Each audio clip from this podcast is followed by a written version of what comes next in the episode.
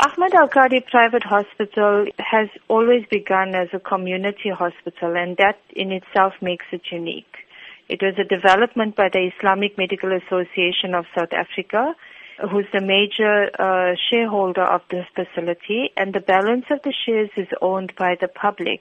The hospital design has also been unique to no other facility. Now that the doors have officially been opened, can we look forward to any projects that give back to the community? The Islamic Medical Association owns the majority of shares, which is 26% ownership in the facility, and all profits that are generated from their shareholding will go back towards the community. The Islamic Medical Association is also putting up their own renal dialysis unit on this premises. Um, that will assist with all the with the renal care projects that they that they have, as well as funding of their clinics.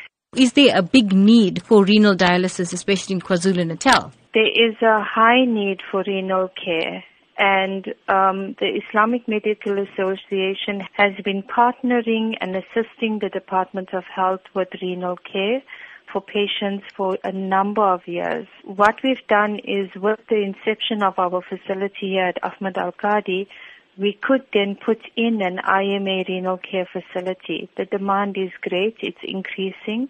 Patients who don't have access to renal care through the Department of Health the public sector are generally transferred to us.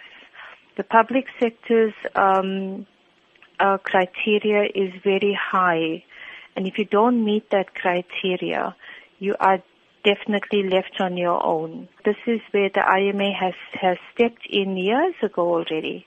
And where the, to the extent where the public sector will phone the IMA and say, please assist us with the patient because they don't meet our criteria, we can't help them.